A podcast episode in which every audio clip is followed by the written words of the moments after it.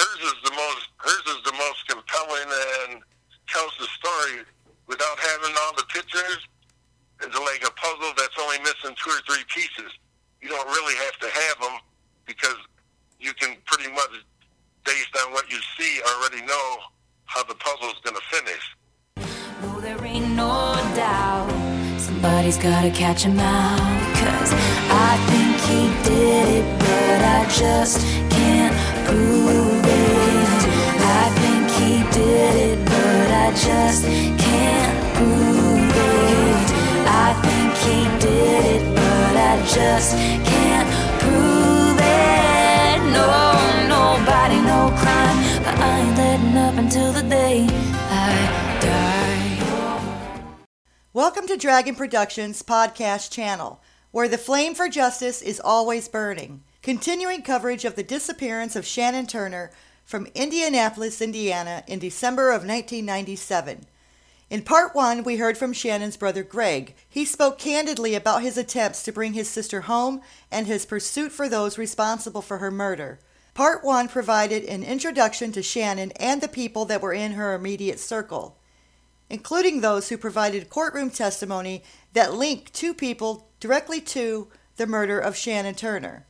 We also covered some of the professionals who were, and still are, responsible for assuring Shannon gets the justice she rightly deserves. In podcast two, we continue our conversation with Greg and discuss in detail the witness testimony provided in court that links people directly to the disappearance and murder of Shannon Turner. During the 2003 trial in federal court, numerous witnesses took the stand to testify under oath. The goal of the court was to prove that the outlaws were indeed running an organization that was based on illegal activities, including trafficking drugs, weapons, stolen vehicles, and even committing murder. The testimony was to prove not only what the organization was doing, but the activities conducted to protect the organization. During that trial, witnesses testified that one of the defendants, David Foster Mays, had made admissions to killing Shannon Turner. Not only did witness testimony allege that Mays was responsible for her murder, some testimony linked another defendant, Danny Garland, as an accomplice in the disposal of Shannon Turner's body. The testimony included in this podcast was retrieved directly from court documents.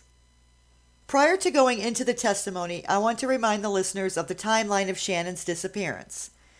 December 1st, 1997, Shannon places a collect call to her mother's home from the home of John Walker, aka JW.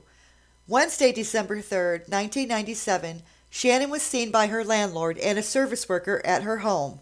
She was there with David Mays, and this time frame was approximately between 12 p.m. and 3 p.m. Later that same evening, on December 3rd, 1997, Shannon is working at Babes West. Because she works second shift, she would likely have arrived to work between 2 p.m. and 6 p.m. She would have left work sometime between 12 a.m. and 2 a.m. Because Shannon would have left work after midnight, the date that she would leave work would fall on Thursday, December 4th. This would be the last day that Shannon Turner was seen. Some of the individuals we're going to be discussing were introduced in podcast one. Their testimonies and testimonies of a few others will be discussed now in podcast two. There is some graphic language used in the original testimony that will be edited during the podcast. The first witness testimony belongs to Kathy Solgott. This witness was introduced in podcast one. She was the girlfriend of Danny Garland, also known as Tubby Glide. She lived with Garland at the time of Shannon's disappearance and remained living with him for the following three years. She testified that she knew David Mays and had known him since she was 15. She stated that she knew Shannon previously when Shannon worked at her dad's bar. Solgott confirmed that she knew Shannon Turner to be the girlfriend of David Mays and further testified that in November of 1997 there were plans for a double wedding with she, Garland, Mays, and Turner. Her testimony revolves around the time period of Thursday, December 4th at approximately 3 a.m. and continues on up to Friday, December 5th, right around midnight. Solgott testified that approximately 3 a.m. on December 4th, David Mays arrived at her home she shared with Garland. Mays and Garland were in the kitchen, and she overheard their conversation. David was crying and upset, and she overheard Tubby saying, How the f? What in the f? How in the f? She stated they all went out to the garage and Garland was working on a bike and Mays had fallen asleep out there on a sofa. In the early morning hours, around 6 a.m., the three of them came inside. Mays had something to eat and went upstairs to sleep. Garland told Solgott that he and Mays had to go somewhere, but he could not tell her where they were going. He did tell her they had to leave by 11 a.m. and she was to make sure he was awake. Solgott testified that Garland told her that she was not to go to work, but she was to stay home in case they needed anything. She testified that Garland appeared upset and worried, and that David's behavior was concerning because it was out of character. Solgott testified that David Mays and Danny Garland left the house at 11 a.m. on December 5th. At 7 p.m. that night, she received a phone call from James Big Frank Wheeler. Frank told her that Mays and Garland were running late, but everything was okay, and Garland asked him to call her. Solgott stated that she then went into work at Hots, also known as the Beehive. At about midnight that night, she received a phone call from Garland.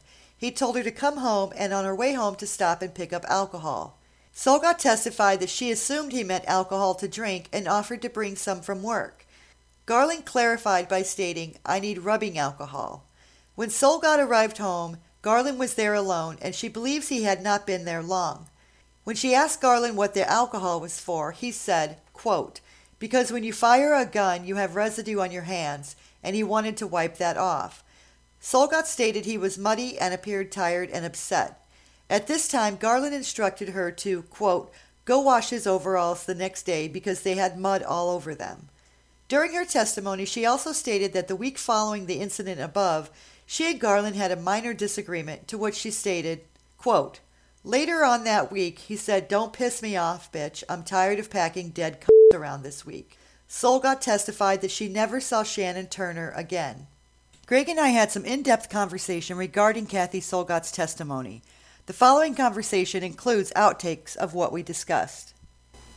Tubby's girlfriend, Kathy, so Shannon knew her already because Shannon worked at the girls at a bar that her family owned, according to this anyway.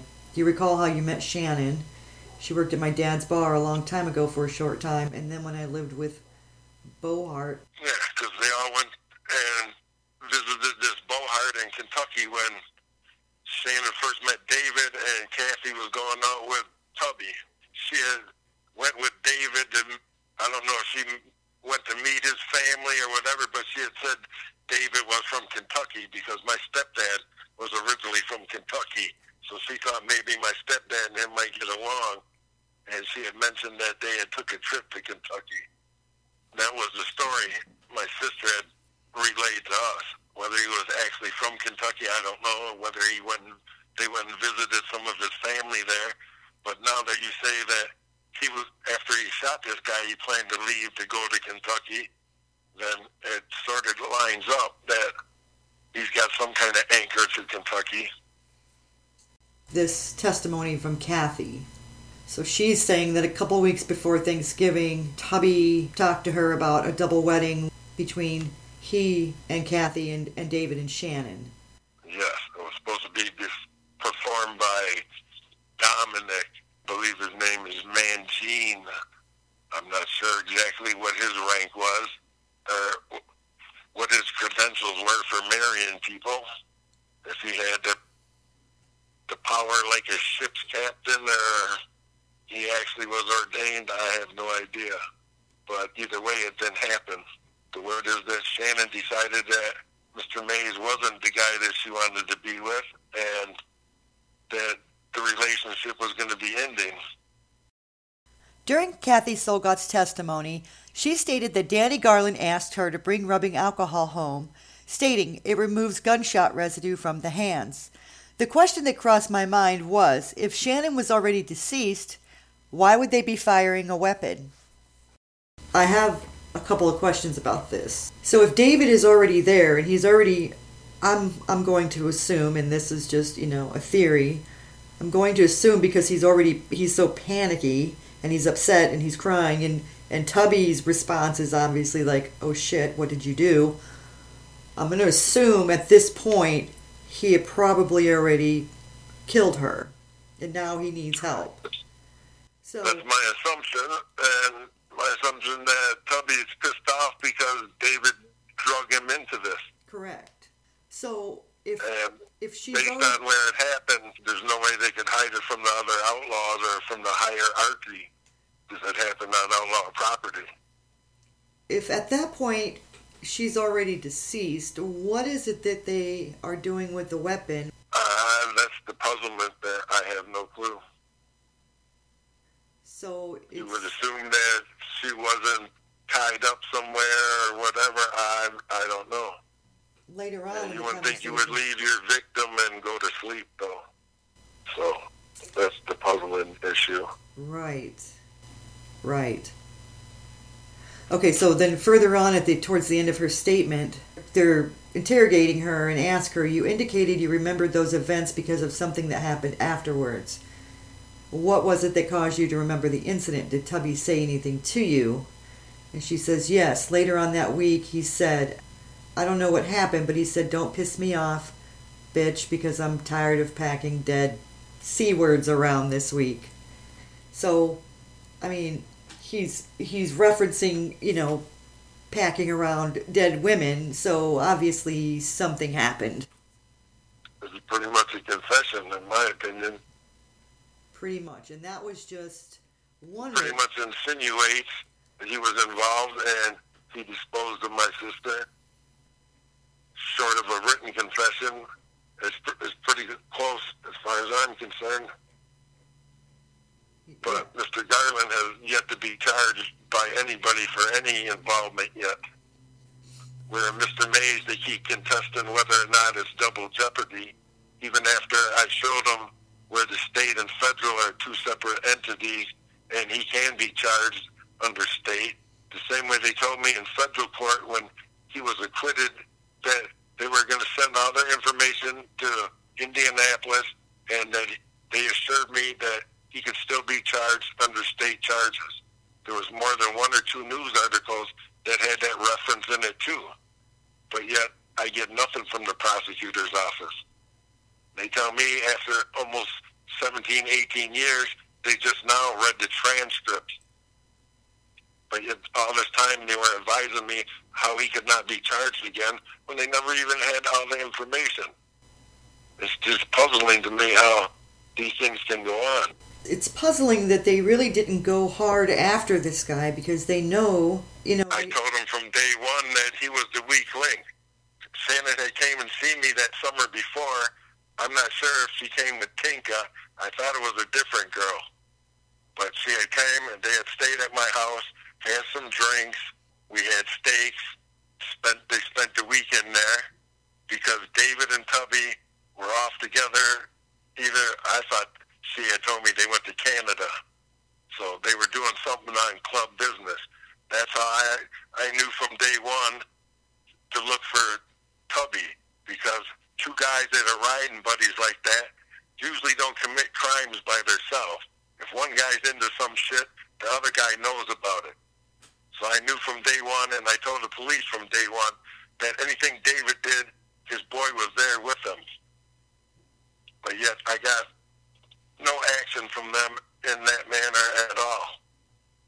He was not charged in the indictment with it, and he's never been charged in state court or any other court with any involvement in it, even though his girlfriend testified firsthand witness of his involvement, basically. you know that's something else i mean this girl she obviously wasn't dating him at that time i actually believe she was married to somebody else at that time but you don't just get on the witness stand in federal court and start dropping bombs like that especially if they're lies. No one's going to put their life on the line to testify against somebody just to tell a lie against them. Everything that that girl said in court, I believe 100%. it's probably difficult for them to testify but Most of them girls were so- abused by by whoever they were dating. Like I said, it's, they have no issues slapping their girlfriends or wives around and treating them like trash, and that's that's their general nature. But after being abused and know what the consequences are and the severity of what could happen to them. They didn't sit in federal court and make up bullshit just because they were bored and had nothing else to do. And as far as I know, I don't recall that that particular girl was even. I don't know if she had some other charges or something, maybe, but I don't recall ever seeing her name as being part of the indictment. So it's not like she was singing like a canary to clear her own name. She was there to testify against them. The joke is they claim that the witnesses were unreliable because of drug use or whatever. But the shame is that most of these outlaws and this so-called fantastic roundup that they did where they got 43 and they made front page headline news and uh, 80% of them had six to eight felonies or more federal charges and most of them got six years or less. So it's a, it's a side so joke that they actually accomplished any justice there because in the state court, most of them would have got between 60 and 80 years on state charges. They got slaps on their hands for all the charges that they had, and in six or eight years, 90% of them were back on the street. Most of them probably went right back to doing what they were doing before they went in. So they really didn't stop nothing.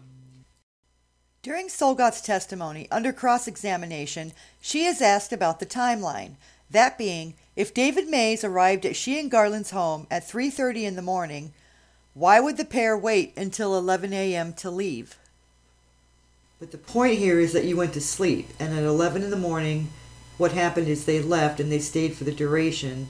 And leaving that late, it didn't appear to you they were in the hurry to get anywhere. They didn't, you know, why? Basically, he's trying to say, why would they wait till 11 and not leave at like 4 or 5? And she said, No, David fell asleep and me and Tubby were still up. Tubby may have slept 30 minutes an hour and wanted to leave at 11 in the morning exactly for some reason.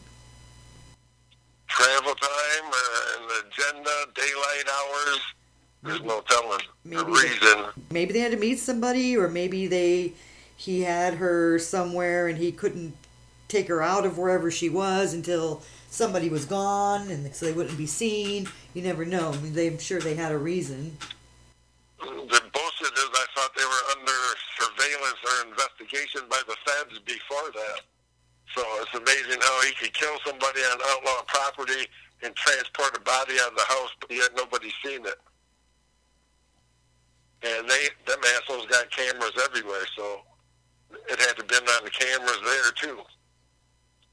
Not that they would have shared them or whatever, but the mm-hmm. Outlaw Clubhouse had cameras all over it. You could walk up and down any side street nowhere and get anywhere without them seeing you and knowing who you were. David and Tubby definitely know where she is. A handful of other ones knew, but apparently most of them are dead now. Frank Wheeler and John Walker, as far as I know, and depending on whoever David ran his mouth to and whoever's loose lips Tubby let shit slip out to over the years. There's no telling, but I know for a fact those two know her location. Whether or not any other people know details of the story, I couldn't be sure no more. 23 years, a lot of them were probably dead. But the incompetence of the police and the prosecutors in this case should have never went this far. Had they done their job in the first year, his ass would have been doing life. That's my whole issue with the situation. I know that, you know, you've reached out to them numerous times about these witnesses. I mean, one there's one person, at least one that you know of 100% knows where Shannon is. And then the other one who the ma- other main witness who testified to the you know the day after events when they had to leave at 11 a.m. Those are two main people that they should have been following closely, interrogating, questioning. Yeah, Tubby and his girlfriend. Since I told them from day one, most people know that even mafia wives know a little shit about their husbands. If you live with somebody, you're gonna know some things. You can't hide everything from you. Something that big and like I said, a lot of people know A lot of people know information or bits and pieces, but for sure, two people know exactly where they put her. That's David Mays and Danny Garland. Well, now they got really. I mean, it's been so long. It's been 23 years. Anybody else who. I mean, a lot of people are dead now. You know, the, the one main witness, Tubby's girlfriend at the time, you know, she, the detective. Say you're on, uh, say you're on Indianapolis Police Department too, because I had met this detective three years ago. She was still alive three years ago. He had made promises about talking to all these different people, how he was going to do all this, and he wasn't going to be like the detective before him.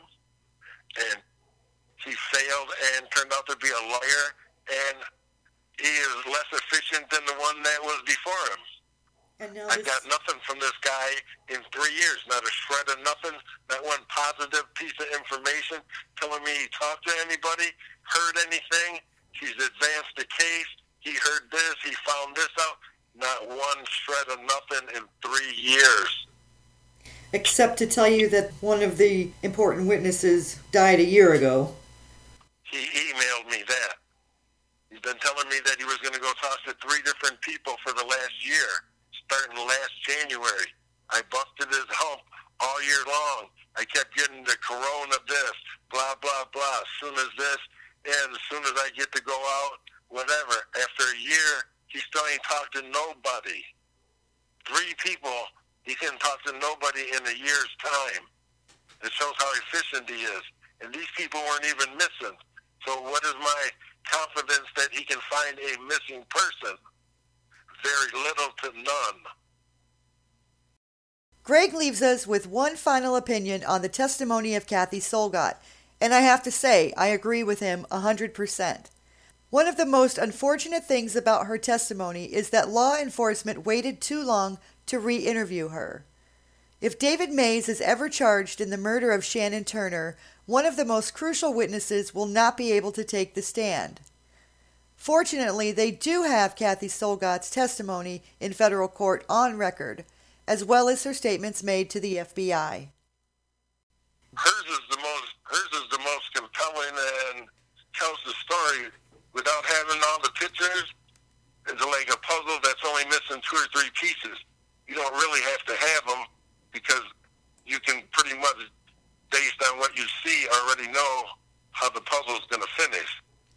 And that's the, her version of the story of what happened that night. She wasn't an eyewitness to the incident that happened before David came there and made his confession to his buddy, but based on one plus one equals two, it don't take a genius to figure where this leads to.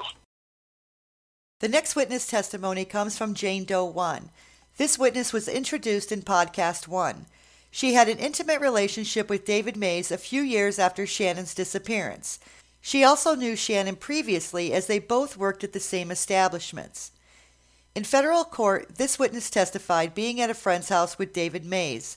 The three of them were discussing a girlfriend of David's, that girlfriend being Shannon Turner.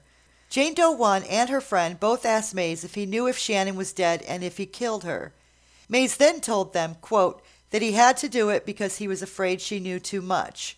Jane Doe 1 further testified that before David left the home that night, he told both she and her friend that Shannon had been wrapped in plastic and something heavy was put on her and they would never find her body. Jane Doe 1 stated she had one more encounter with David Mays. She was visiting him at his mother's home in Indy, and while she was there, she stated, quote, there was plastic everywhere, on the furniture, the floors, and everything. Jane Doe 1 stated she did not have any further contact with David Mays after that encounter. Prior to her testimony in federal court, this witness was involved in a domestic violence incident in the summer of 2002. The domestic incident did not involve David Mays, but the information she had about Mays killing Turner was relayed to law enforcement and a state prosecutor at that time. The information she divulged in 2002 was shared with officials prior to the federal court case in 2003. It is unknown what the officials did with the information she gave to them. When pressed by the court, she was asked if she knew that Shannon Turner was missing. She stated yes. She was then asked why she never told the police about David's confession. She stated that she indeed did speak to the police in 2002. The witness stated she told IMPD Sergeant Claire Stibes, and she also spoke to prosecutor Julie Ann Stein. She shared with them exactly what she had shared in her witness testimony. She also reportedly told FBI agents that Mays had a previous girlfriend by the name of Lips. She stated that Lips was reported to also have disappeared. She did not know the girl's name or if she ever reappeared. Greg and I discussed the testimony of Jane Doe 1. In our conversation, I read off some of the court transcripts regarding David's admission to killing Shannon and concealing her body, as well as the incident that triggered Jane Doe 1 to disclose this information to law enforcement in the summer of 2002. When David told her he had killed her because she knew too much, do you know what he was referring when he meant she knew too much? No. But did he say that she knew too much? And she says yes. After he said that, did you remain at the apartment or home? He left first. I was still there. And did you say anything to the other girls about what you had heard? We really didn't want to hear any more about it. We didn't discuss it too much. It was just kind of a shock when somebody says something like that. Before David left, did he say anything else about Shannon Turner? Did you hear him say anything about how it occurred? So you know I was moving around. To hear something like that, I get a little nervous, but I was moving around quite a bit, and I heard something in reference to wrapping in plastic. What did you hear David say exactly? That she wouldn't be found because her body was wrapped in plastic and something was put on there that they would never find the body. So they said, so something was put on there so the body would never be found? And she says, yes. Did you have contact with David after that? I think one time I went to his mother's home. Why did you see him? It was over him telling an ex boyfriend about our sexual encounters. So she gets mad and goes over there to his mother's house and they ask her, Did you see anything that you found to be unusual? And she said there was plastic everywhere on furniture, floors, and everything. And then after that, she never had contact with David. Because apparently she was going out with an outlaw, and for some reason she screwed that scumbag. What they've seen in the piece of shit is anybody's guess, but I don't know. And her boyfriend or her husband or whatever had found out in the gist of what I got and why she was there explaining the situation to Mr. Mays. I don't think my sister was his first victim, and I'm 100% sure she won't be his last victim if he's not stopped most of this incriminating information came out during that federal trial. Were there any? I mean, when they were they what were they doing from ninety January of ninety eight until did they have any witnesses? I'm not sure how many witnesses. You have one witness that claims she told a Sergeant Claire Stibes or something. I never heard the woman's name. No one ever told me that this witness ever talked to this woman, and I've never seen that woman testify. So I don't know who this Claire Stibes is or who this other detective was that she claims was there when she made the statement. No one ever said nothing about what was said or done. I think it was the one that was at a, a, a shelter for abused women or something. There's so many people that told this story, and to so many other different people. Way back in the beginning, within the first year, they knew this. They knew from the day she disappeared. I went back and forth to Indianapolis 200, 250 times in and out of in and out of dance clubs. Slept in my car in the wintertime, asking questions, trying to find out who David was, who Tubby was. All I had was David and Tubby. That's the only two names I had. I eventually found out who they were. And most of the people that talked about David said he was a piece of shit. They said Tubby on the other time, on the other hand, was wasn't half bad most of the time. That he was a pretty good guy. So I'm pretty sure David drug his ass into this shit. He didn't ask for it, but he was drug into it.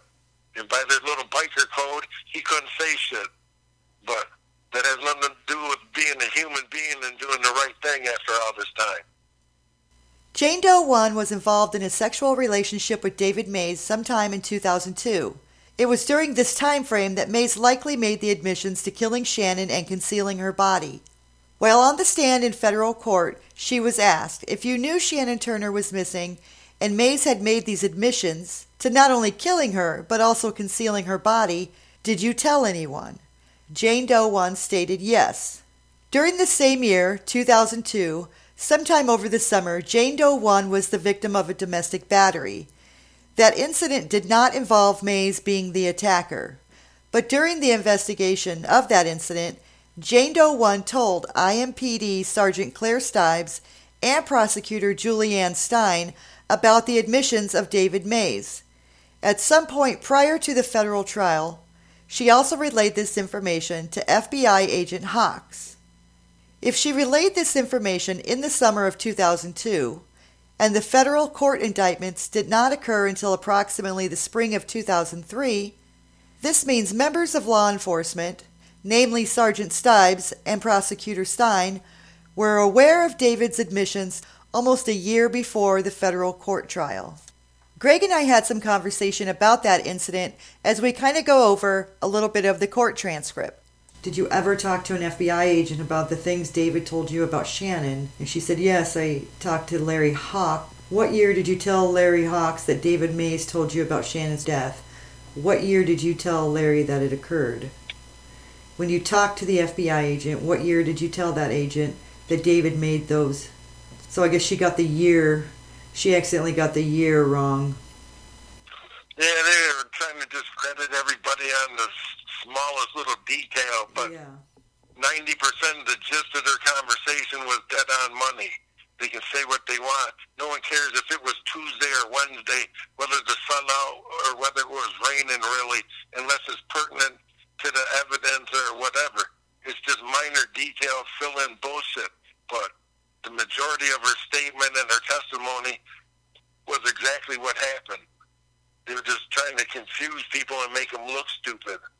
Yeah, what's interesting is they were trying to basically say that these witnesses are impeachable because either they have alcohol issues or drug issues or criminal histories. All of these women, it seemed like, or the, and even the guy that testified, they all wanted to discredit them, but yet. But every one of the scumbags they were defending were right there doing the coke and the meth and drinking and all the shit with the same witness that was testifying against them. They wanted So how is he credible, but they're, they're not? and they used these people's additional testimony for all of the you know illegal enterprise so that they could also you know convict them on that i mean these were good enough to convict the defendants on the rico stuff but they're not good enough to convict mays of the murder charge yeah, that's the crap of it. Welcome to my world. 23 year nightmare is with me every day. Her last five minutes are in my head every day. I didn't ask for them to be there, they're just there. And they don't go away. 240 pound piece of shit, and the word I got was he beat her to death in JW's kitchen. And by the time the, the ignorant police department got a search warrant six to eight years later and went to that house, the whole kitchen had been totally remodeled from the studs, the floor, everything was gutted out, all new stuff. They claim they found no evidence of nothing. Eight years later, it's not surprising. I told them from day one that was the last place she had contact from. That's where she was staying at. It was incompetence from day one. And then they wanted to treat me like I'm some bad guy. I'm, I'm, I can't be dealt with because I'm rude and obnoxious. But I refuse to be dismissed by some lazy ass who's too lazy or too ignorant to do his job when the whole picture's right in front of him. My sister deserved better than that. My sister never did nothing to nobody to warrant what happened to her. The next testimony comes from Jane Doe 2. This individual was not introduced in podcast 1. Jane Doe 2 knew Mays for a length of time and personally knew Shannon Turner to be the girlfriend of David Mays. She interacted with both of them during social engagements and when David brought Shannon to her home. Jane Doe 2 testified that Mays and Shannon typically appeared happy together, but the last time she saw them at a social event in November of 1997, she thought maybe there was some animosity between the couple because they were not as affectionate as they usually are. Jane Doe 2 also stated that at the time she saw them last, the wedding plans had been called off by Shannon. In the summer of 1999, at an undisclosed location, she and David Mays ran into each other. When she got out of her vehicle and she and Mays were conversing, she noticed he had in his hand a flyer of Shannon Turner and that he, quote, folded it up in a circle.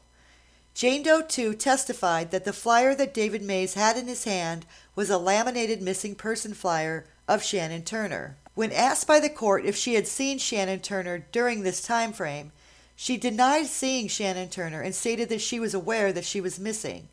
As she and David Mays continued to exchange small talk, she asked Mays, Is that Shannon? I can't believe they haven't found her yet. She states that David Mays responded, stating, Yeah, that can happen to anybody. When the court asked her to state exactly what David Mays had said to her, Jane Doe 2 replied, saying, quote, David told her, No, they haven't found Shannon yet, and it can happen to anyone, including you. While on the stand in federal court, she was asked to identify David Mays in the courtroom.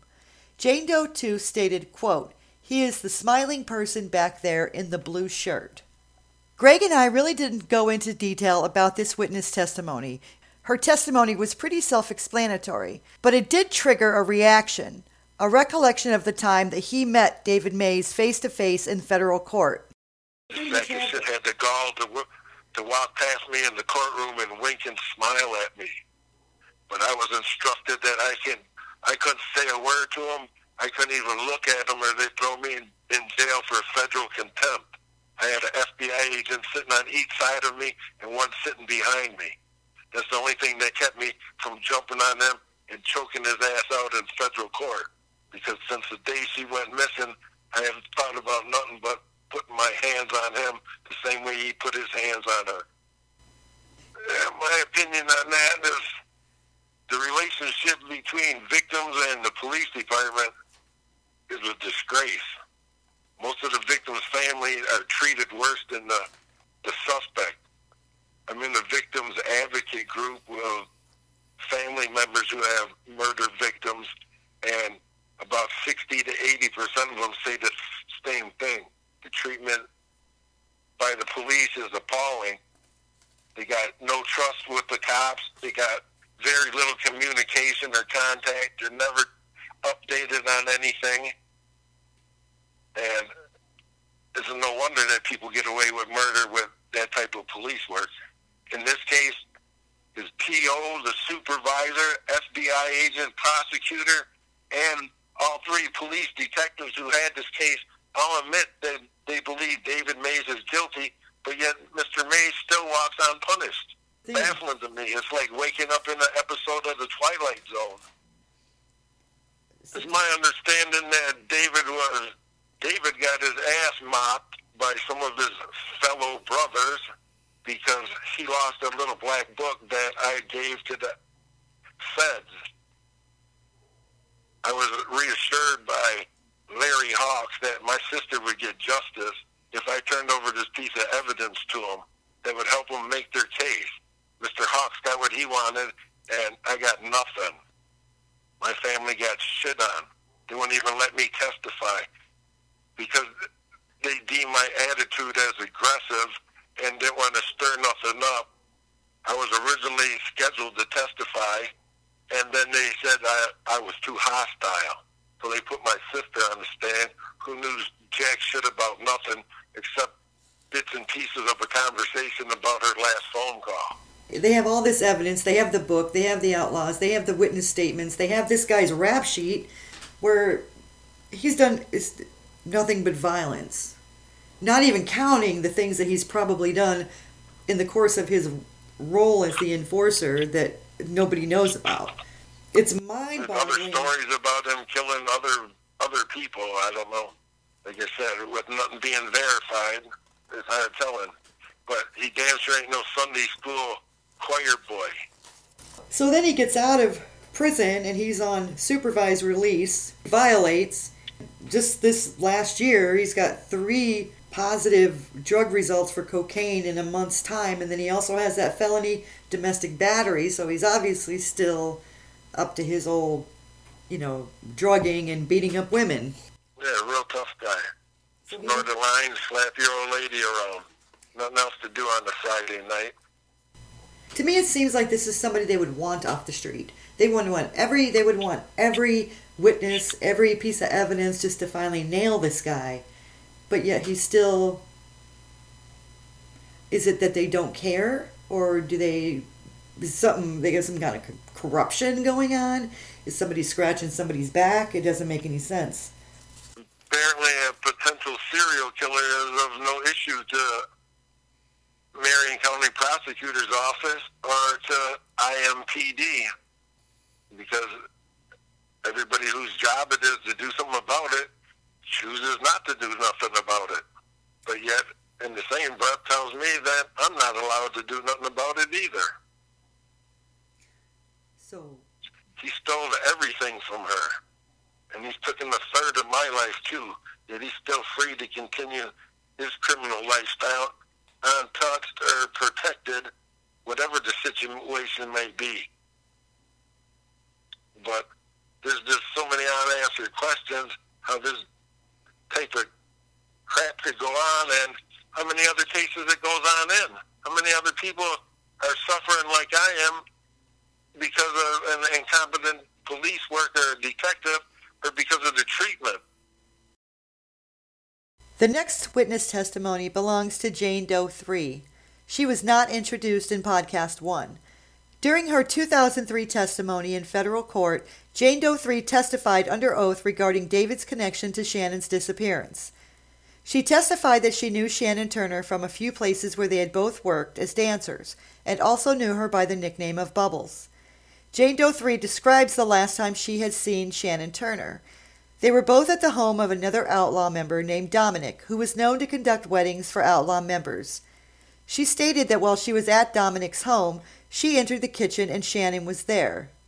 In her testimony, she stated, quote, Shannon had two nasty black eyes and bruises on her arms.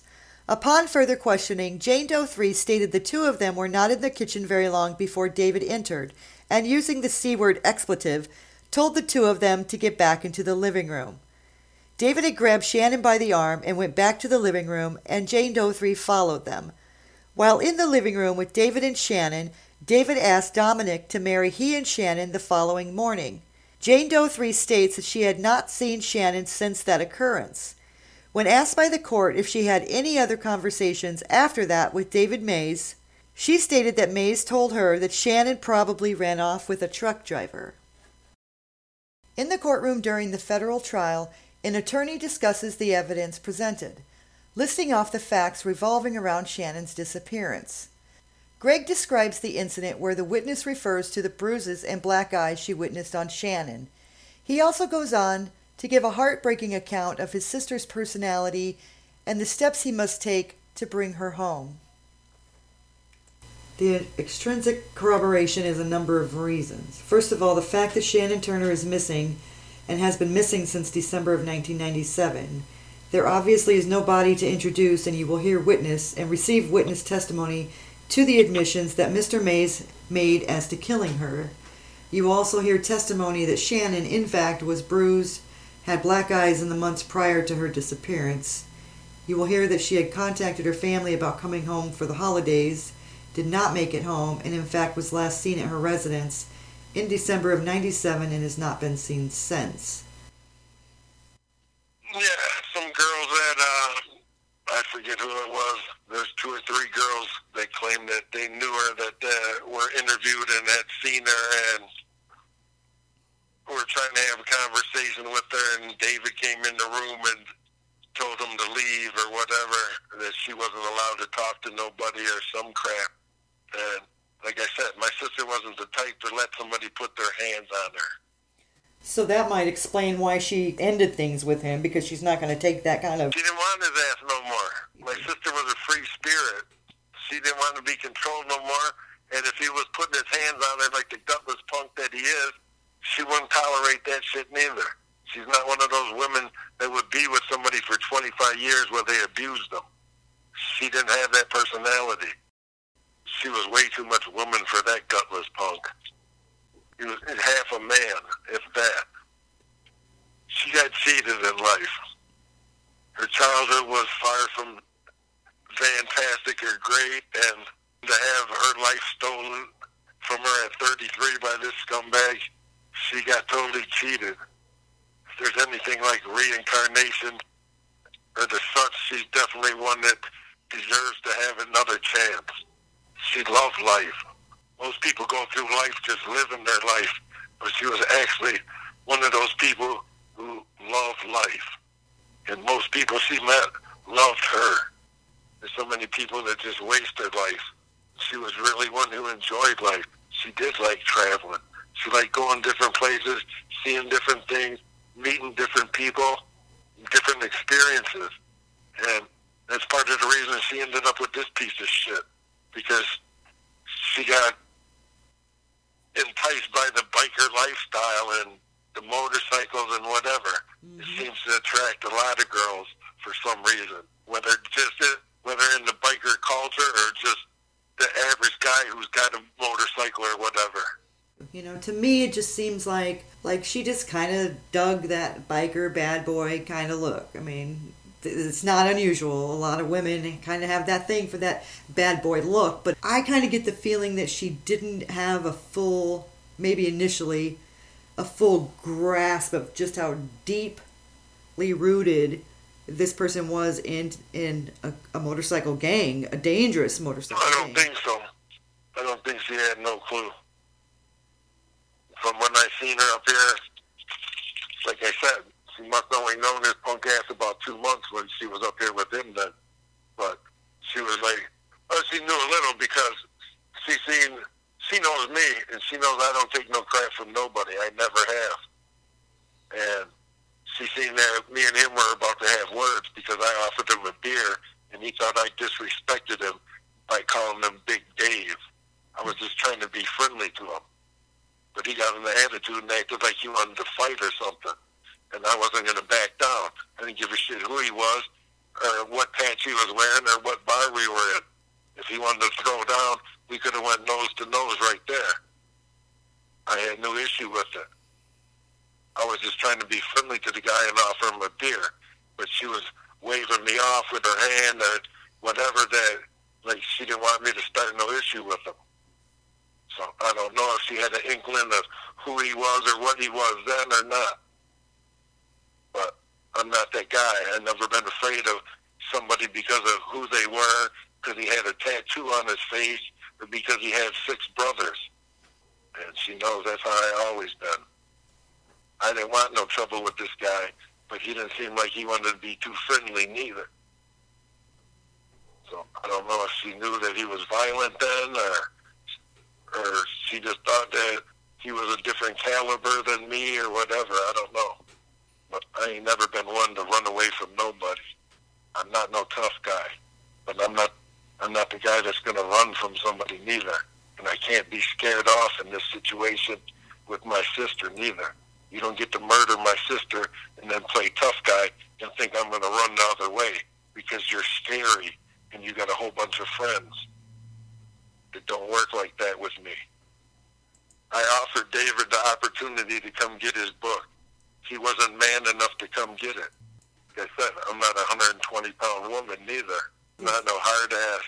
I'm just a guy who loved his sister, and I believe she deserved better. And I'm willing to sacrifice whatever it is I have to sacrifice to make sure that she gets what she deserves, and that's to be brought home and to get some justice. I didn't want no part of this shit. I knew nothing about an outlaw before she started dating his ass. I could have went through my whole life and never had no issues or never learned a thing about them. I'd have been perfectly fine. But this shit was brought to me. I didn't ask for it, but it's here. And it's mine to deal with. The next testimony belongs to John Doe 1. This OMC member testified in federal court describing two incidents where Mays admitted to killing a female, suspected to be Shannon Turner. The incidents he described occurred around Christmas of 1997, just weeks after Shannon disappeared. This timeline is confirmed by the witness recalling other events. Remember, in the beginning of podcast one, we discussed an incident in which Mays shot and injured Gary Hughes at the B&B bar in January of 1998. John Doe 1 testified that while at another OMC member's home, he and David Mays were engaged in conversation. John Doe 1 stated, quote, Mays was telling me about how distraught he is over the fact that he killed this girl and he's having trouble dealing with it and blah, blah, blah. And then some girls that were outlaw wives or old ladies or whatever come filtering in the room and he's still talking about how he killed the one he loved. I said, You know, shut up, David. Just shut up about this shit. I said, You know, why don't you just go turn yourself in if you're going to continue to talk about this in front of everyone? I didn't really want to hear it. David Mays then replied, Don't worry about them other girls. I killed the one I love. End quote. John Doe 1 goes on to discuss another occasion where David Mays had made a similar statement regarding killing a woman. On this occasion, the two of them were at a bar called the King of Clubs. John Doe 1 stated, quote, Mays invited me out to his car, and he's again all wild looking. I asked him what's going on. David says, You know, I just, I'm still having problems dealing with this, you know. I killed this girl. And he asked me, Do you have any work for me to do? I said, No, I don't really have anything for you to do. David was standing there holding his stomach and asked me, Well, do you have anybody that needs killed? I've got the craving. End quote. This witness testified that this incident occurred at the bar right around the same Christmas party time as the first incident. John Doe 1 stated that the business relationship between he and Mays was short lived, as David ended up getting in trouble for shooting someone in a bar. In the same explanation, the witness stated, quote, Shortly after Mays shot the man at the bar, another man and I helped him leave town. The other man gave him a van, and Mays said he was going to Kentucky. So the shooting the witness is referencing is when David Mays shot Gary Hughes at the B&B Tavern January 28, 1998. Both of these incidents between the witness and Mays likely occurred within weeks of Shannon's disappearance. He was an associate of theirs that provided certain items to him. There's really no secret he was selling them weed. Right. So he's at one of the other outlaw members' apartment, according to this interrogation. He and David are there, so they're doing their business, whatever, and David starts telling him how distraught he is over the fact that he killed this girl and he's having trouble with it and blah blah blah. So I'm saying he readily admits it himself. Everybody everybody knows this, but yet he's still walking around a free man. Right. And then another occasion they were at a club and David was there. So this was a couple of weeks after she disappeared because this guy says it was right around Christmas party time. Our business relationship was short lived because David ended up getting in trouble for shooting someone in another bar. So this was December of 97. Somewhere within a month or so after she disappeared is when this first incident happened, and he ended up going to prison for two or three years off of that. That's the incident where they didn't save the gun. Oh, Most yeah? likely it's on his mind. I hope he sees her face every night he closes his eyes. He don't deserve to forget what he did to her. Likely one of the most disturbing testimonies was that of John Doe 1. In part of his testimony, he states that while he was outside the bar with Mays, Mays was all wild looking. It is this testimony that we get a glimpse of the most chilling part of David's personality. So now you're also mentioning to us that there was another occasion where David mentioned something about his girlfriend. Do you recall when that occurred? In the same bar, he invited me out to his car and he's all again all wild looking. What's going on? He says, "You know, I just I'm still having problems dealing with this. I killed this girl." He said, "Do you have any work for me to do?" "No, I don't really have anything for you to do." He said, "Well, do you have anybody that needs killed? I've got the craving." And he's holding his stomach. So, so how many occasions is now that now four, where he's admitted to killing Shannon? At minimum, he asked this guy repeatedly if he wanted him to be his bodyguard or if he needed anybody that he wanted killed. It shows his propensity for violence. This guy's got no conscience, and since he got away with it so long, he thinks he's untouchable. I'm sure he's got more than one murder that he hasn't been convicted of yet neither. Like I uh, told you earlier, I had received a letter from a murder victim in Indianapolis' mother who swears that Mr. Mays had killed her son, and it's still an open homicide case in Indianapolis. He was murdered in 1998 in his apartment. This woman had contacted me over the internet after seeing my sister's story and David Mays' name associated with it, and she swears on everything that she believes in that he murdered her son. But yet he's still out and about. The question is how he seems to be untouchable or why he's being protected. That's the big question. By who? Why? I would like to see a news station or something that somebody cares that a potential serial killer has been getting away with murders for 23 plus years, maybe before that. He might have killed people before her. There's no way of knowing. But he's definitely killed people after her, and he was involved in a questionable motorcycle accident too, where there was a death and a whole bunch of suspicious, hokey shit involving an accident report and such. But it seems to be of no concern. When you say something to people, they don't want to hear it. You tell the prosecutor, he don't want to say nothing to you. You tried to talk to the cop who wrote the accident report, he didn't want to say nothing. He wanted to know why I was looking into it. And two, three weeks later, suddenly the report's amended when it was open for almost a year or more before I started looking into it. It's just too much hokey bullshit. Too many unanswered questions. And the biggest question is how Mr. Mays is allowed to get away with all this shit all these years and go on scathed. I need somebody to answer, ask the right person and make people accountable for their lack of action or their lack of progress in this case and to explain themselves. Explain themselves how this is allowed to happen and how they can justify how this crap has happened. I need somebody to be held accountable so it doesn't happen to some other family. We're talking about justice here. And if you're a prosecutor, based on the Marion County model that they shows on the prosecutor's office's page is a crock of shit when it's applied to this case, where their mission statement is based on what they've done for Shannon in this case is a complete lie. And I've called them out on that before too but they don't want to comment. She was a citizen of Indianapolis. She was a resident. She deserves the same justice, the same rights, and the same application of the law that anybody else deserves. She's not getting it. The next witness testimony comes from Detective Hartnett. He was the detective that worked on Shannon's case early on in the investigation and was responsible for her case for at least the first five years.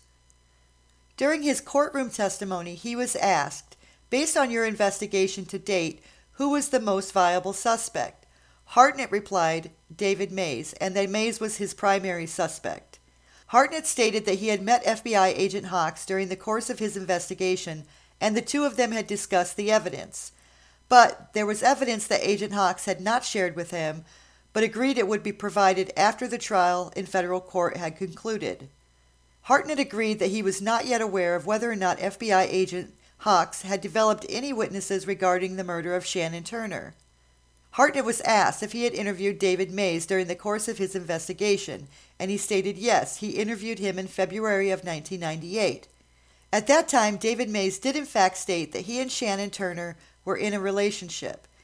He told Hartnett that he had begun a relationship with her in early 1997 and the relationship continued through the summer, and they had broken up towards the end of the fall of 1997. David Mays told Detective Hartnett that the last time he saw Shannon Turner was December 3, 1997. When asked by the court if David was concerned about Shannon being missing, Detective Hartnett said, not necessarily, and added that David Mays did not even question him about his efforts to locate Shannon. When asked by the court if Mays ever indicated any knowledge of where Shannon might be, Hartnett stated, quote, Mays indicated that at times she was prone to travel, but he did not recall offhand if Mays ever mentioned if she had any intentions to travel in early December. He just made this shit up to throw suspicion off of him. He claims she could have ran off with her trucker. He's a gutless, lying sack of crap. My main focus. Make sure that he gets what's coming to him and to make sure that he doesn't kill nobody else. You can kill somebody and then wink and laugh at somebody right in the freaking courtroom. It shows you ain't got no problem doing it again. On top of begging that other guy to find somebody pretty much for him to kill. There's no doubt in my mind. It's just a matter of time. Don't take no rocket science to figure out what's coming next. And what's the excuse going to be to the next person's parents or their family? You ain't got no excuse because this piece of shit should have been locked up. Truthfully, this piece of shit should have been locked up before he even met my sister. Had he been charged with any of this crap in state charges, he'd have been doing 80 to 100 years. He wouldn't have been out there assaulting a woman last November. They invested so much money and so much time. Like they've been investigating those guys from 97 or earlier to 2002. Yeah, that's what they claim. you know, so you got 10 years of investing billions of dollars into following these guys around and trying to bust up their organization. Then you give them like, you give them like five years. The feds act like they did something. They didn't do shit. It was a temporary band-aid. They, they caught this whole group, got the whole front page news. They got patted on the back, blah, blah, blah. And two, three years later, then they catch another whole group. Same shit. But they don't tell everybody that 80% of them only got six years or less for Right. numerous crimes, numerous federal crimes, let alone you get more for one state crime than David got for eight or ten federal crimes. It's a joke at what they try to try to pass off as justice. He ended with what, three charges? He was resentenced for something because they offended his rights, and so he appealed, and they. Yeah, he cried like a little girl, and they took a little time out off for him. It was a crock of shit, the indictment. If he'd been charged with half that shit just under state charges, he'd have got 50, 60 years minimum. That's the last, and it's, it's a joke, man. It's always, it's all just a sideshow circus to pretend like they're doing their job, because in reality, they really ain't. Not when you just slap them on the hand for the kind of charges that most of them had, and let them go back and play again in the sandbox in five or six years. They're right back to doing their same shit again. So you really didn't stop nothing. All you did was put a little pause on it. But everybody got front page news and got the pat on the back because they got a conviction. But my family got shit. Out of all the charges, the most serious one, the murder charge, you got nothing. Yeah, throw a party and, and pat each other on the back because you really didn't accomplish nothing. You look through the indictments and look up half those jackasses now, I bet at least 50% of them caught new charges already. That's an interesting research to do. You let me know if you decide to take that one on once I to might. add Just, on to the story here I might and just just see how many of to see how many of those that were indicted that got out caught new charges since then. And that'll show you what a sham bullshit it was. Five out of six of the witnesses mentioned in this podcast had close or frequent contact with the outlaws, and it's likely they would have never approached law enforcement on their own out of fear for their own safety. So, if not for the federal trial in Ohio, even less information would be known about the disappearance of Shannon Turner. Six different people provided crucial pieces of testimony in federal court. Five of them known to David Mays each relayed their own conversation they had with him regarding Shannon, and one of them was the detective that interviewed him in February of 1998. Each testimony we discussed is a piece to the puzzle in the disappearance of Shannon Turner. The last crucial pieces to that puzzle are needed to bring Shannon home, hold someone accountable, and allow the family to heal. Greg has seen little to no results from law enforcement, but I have a feeling that Greg Turner will never give up until he brings his sister home.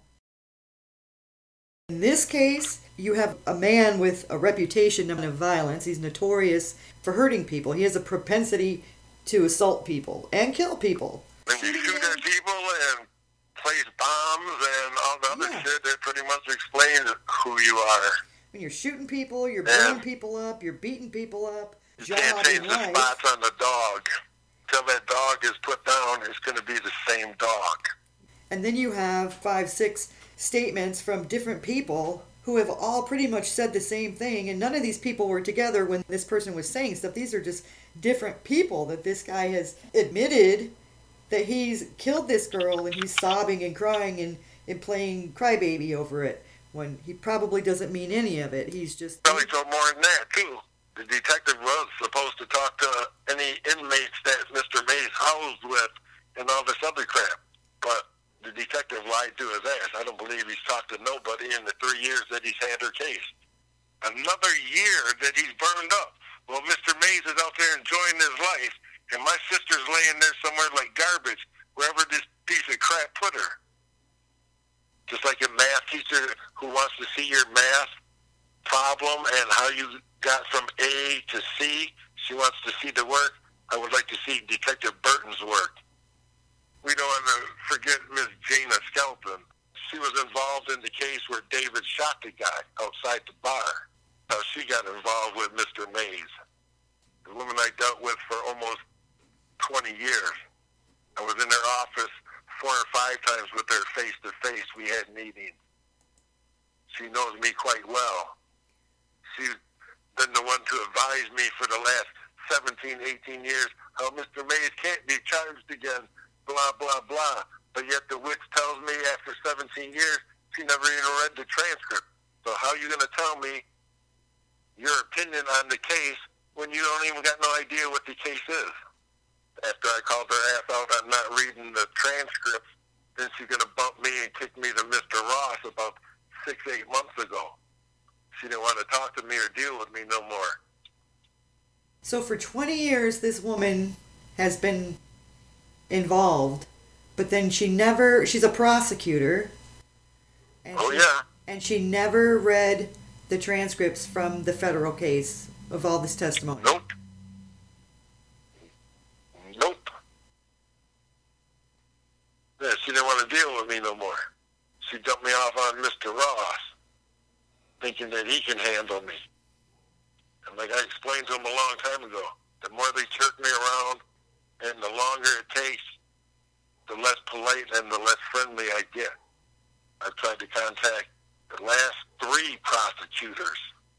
Carl Brizzi, whoever was before. Right now, the guy's name is Ryan Mears, I believe, and the guy before him. But yet, you can never talk to the the big guy. Apparently, they're like a king or a queen. They're shielded and protected. You never get to talk to them, even though they were elected by people who voted for them. They're not available to those people. Same with the mayor. I've called the last three Ford mayors. Never gotten a hold of none of them. They refused to talk to me. I wrote the last four governors, starting with O'Bannon, Mitch Daniels, Mike Pence, and whoever the monkey is in charge right now.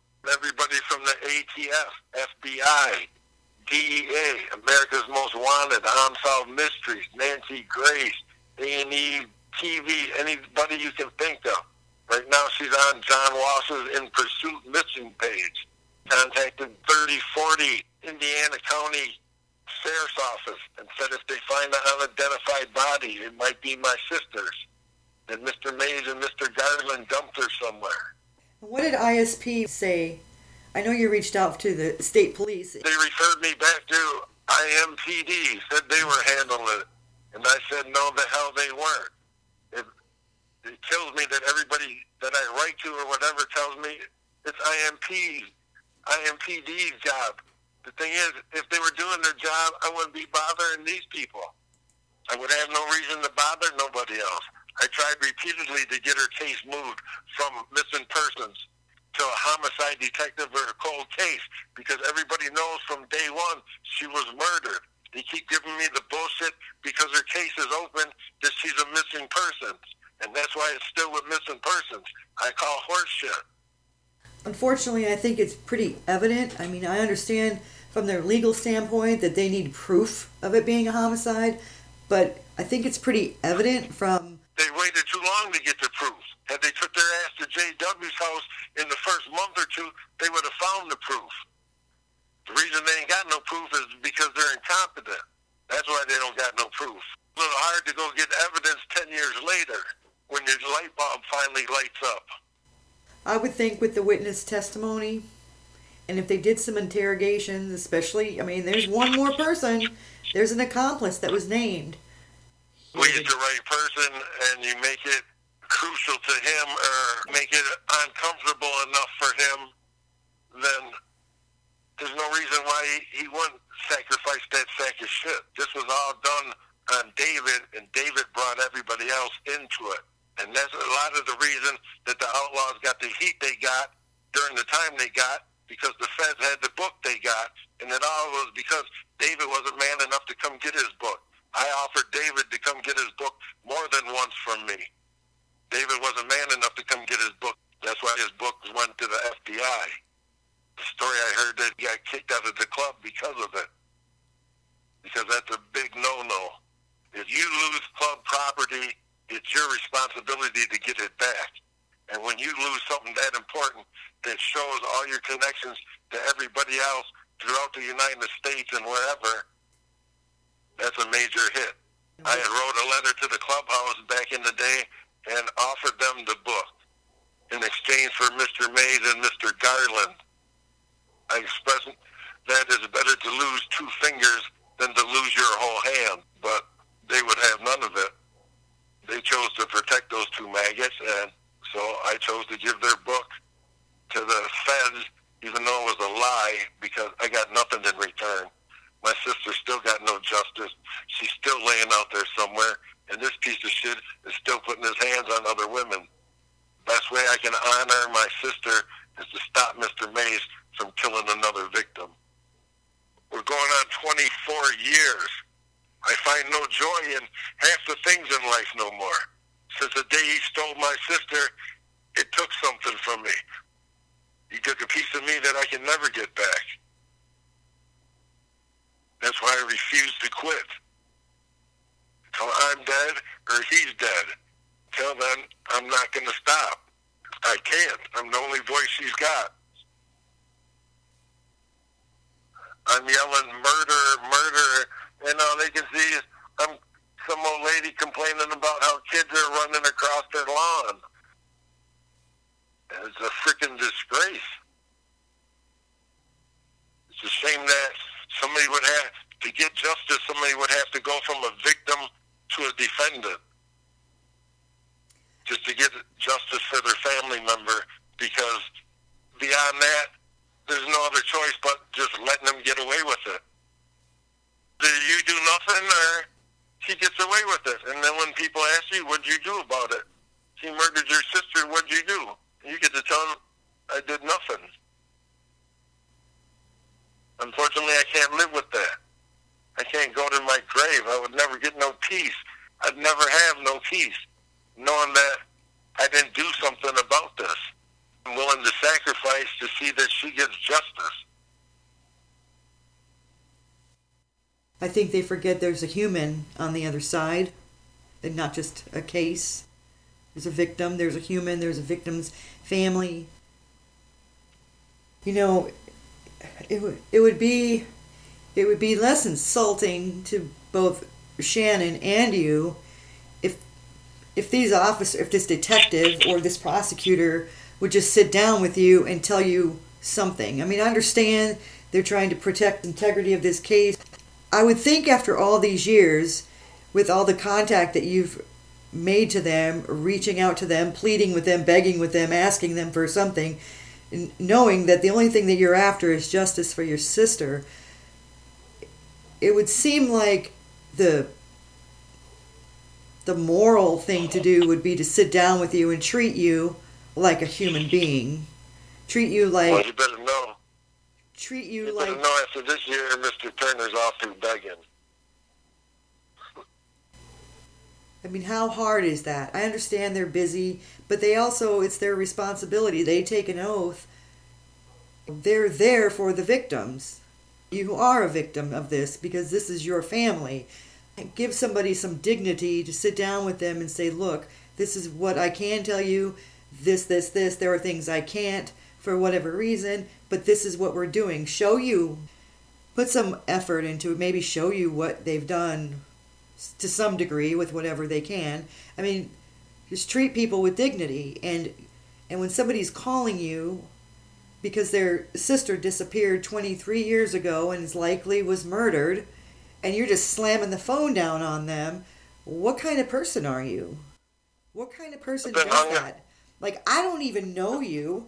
I wish I could help you more, but it would be like, right now, I just say, okay, slam the phone down on you. I, I could never do that to somebody.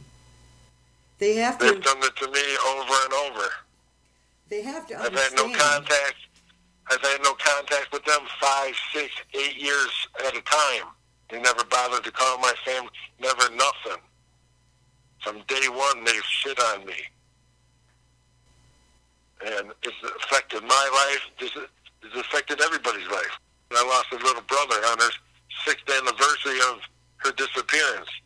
My little brother was shot and killed in his own bedroom. Crime committed? None. Nobody even called the police. My mother called a crisis counselor because my stepfather was in the hospital dying of lung cancer. And my brother was drinking. She called the crisis counselor. For some reason, they called the cops. Five minutes later, my brother was dead. 33 years old, too. Because it's justifiable. So you tell me who the bad guy really is. To me, I can't tell no more.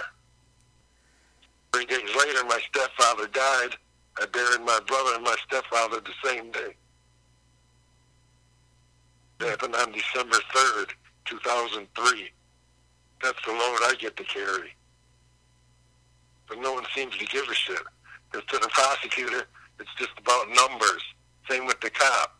He's got 15 cases. If he closes eight, fine. If he don't, oh well. He gets 10 more in the, in the next few months or whatever. And when he quits and retires, he closed some, he didn't close some. And they nothing but numbers to him. But at the end of those numbers, there's real families there's real heartache. Not ever knowing what happened to your loved one. It's not shit nobody wants to carry. Even for a tough guy Tubby, I don't think it's too easy for them to carry what he's been carrying. He knows it and I know it. He can play that hard ass all he wants, but he didn't kill her. But him walking around with that knowledge all these years can't be easy on him neither. It's time for him to let loose. That scumbag locked up ain't worth it. Nobody's fault but his own that he's been in prison probably the 15, 16 years out of the last 23. That's on that piece of shit because that's who he is. 100% he will kill somebody else. No doubt. That's what I asked the prosecutor. What's he going to tell the next victim's family? What's he going to tell the next girl's parents? That he's so sorry he tried, but he couldn't do nothing. That's very little consolence to somebody who's lost their only child or their their daughter or their son. Nobody wants to hear your bullshit about how you tried the best you could. If I throw a brick through your front window and I tell you I'm sorry, does that fix your window? Hell no, it don't. Your window's still busted. Only thing that's going to fix that window is action. Like I said, none of them got to go to sleep and wake up every morning and carry the load I got to carry. It wasn't their sister. And until it knocks on their door and they know what it feels like, they got no clue back in the beginning, I was I got hooked up with a, a search group, something like Texas Echo Search or whatever that's called. And some group called MJA Inc. or something that contacted me over the internet they get involved in cases that got reward money posted. Me and my little brother went down there and met these people and dug in the field that they claimed they had information on somewhere off of Pendleton Pike in Indiana, about 30 or 40 miles out of town. And that's when the reality really hits you of what's going on when you're digging in a field for the body of your sister. Hoping that you find her, but then also hoping you don't. It's my reality. I just want to bring my sister home. Whatever happens after that happens. But I want my sister home. She deserves that.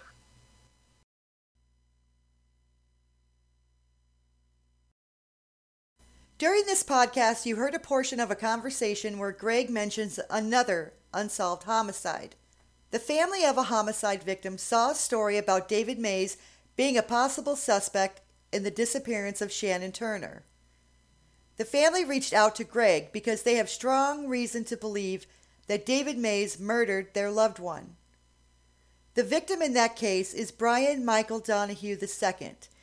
He was murdered in his Southside Indianapolis home on the evening of March 18, 1998. The following day, on March 19th, he was found by his father. Brian was shot once in the back of the head. His murder still remains unsolved to this day, but detectives believe that the perpetrator was somebody that Brian knew.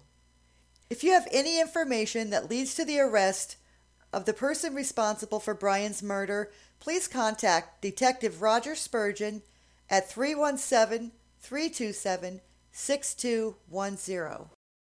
No, there ain't no doubt somebody's gotta catch him out. Cause I think he did it, I just can't prove it. I think he did it, but I just can't prove it. I think he did it, but I just